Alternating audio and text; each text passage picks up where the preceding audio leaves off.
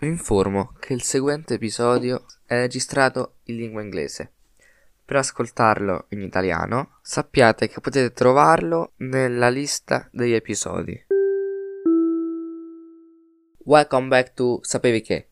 I'm David and today I would like to talk to you about a very current topic, pollution. But first, let's have the intro.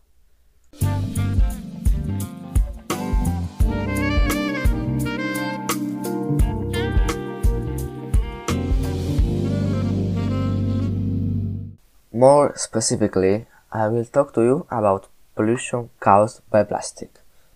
Plastic pollution has become one of the most pressing environment issues as rapidly increasing products of disposable plastic products overwhelms the world's ability to deal with them. Plastic pollution is most visible in developing Asian and African nations, where garbage collection systems are often inefficient or non-existent. Plastics made from fossil fuels are just over a century old.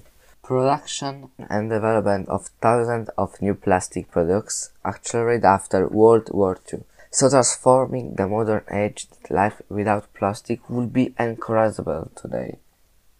The convenience plastics offer, however, led to a throwaway culture that reveals the material's dark side. Today, single-use plastics account for 40% of the plastic produced every year.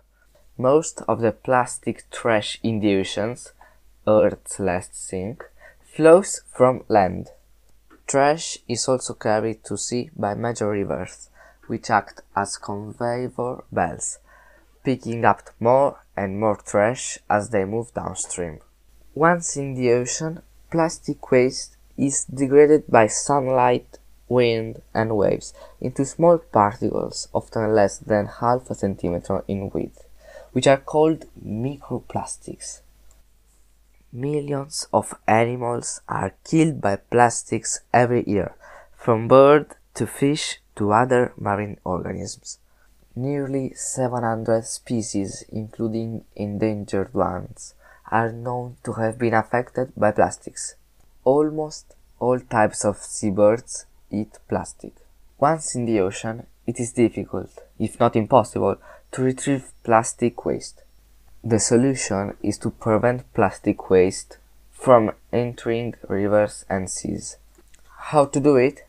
One could, for example, raise awareness about recycling in schools by placing not just a single bin for not segregated waste in each classroom, but two, in order to separate paper from plastic and encourage separate collection. Well, I greet my English teacher and we will talk again in the next episode. Bye!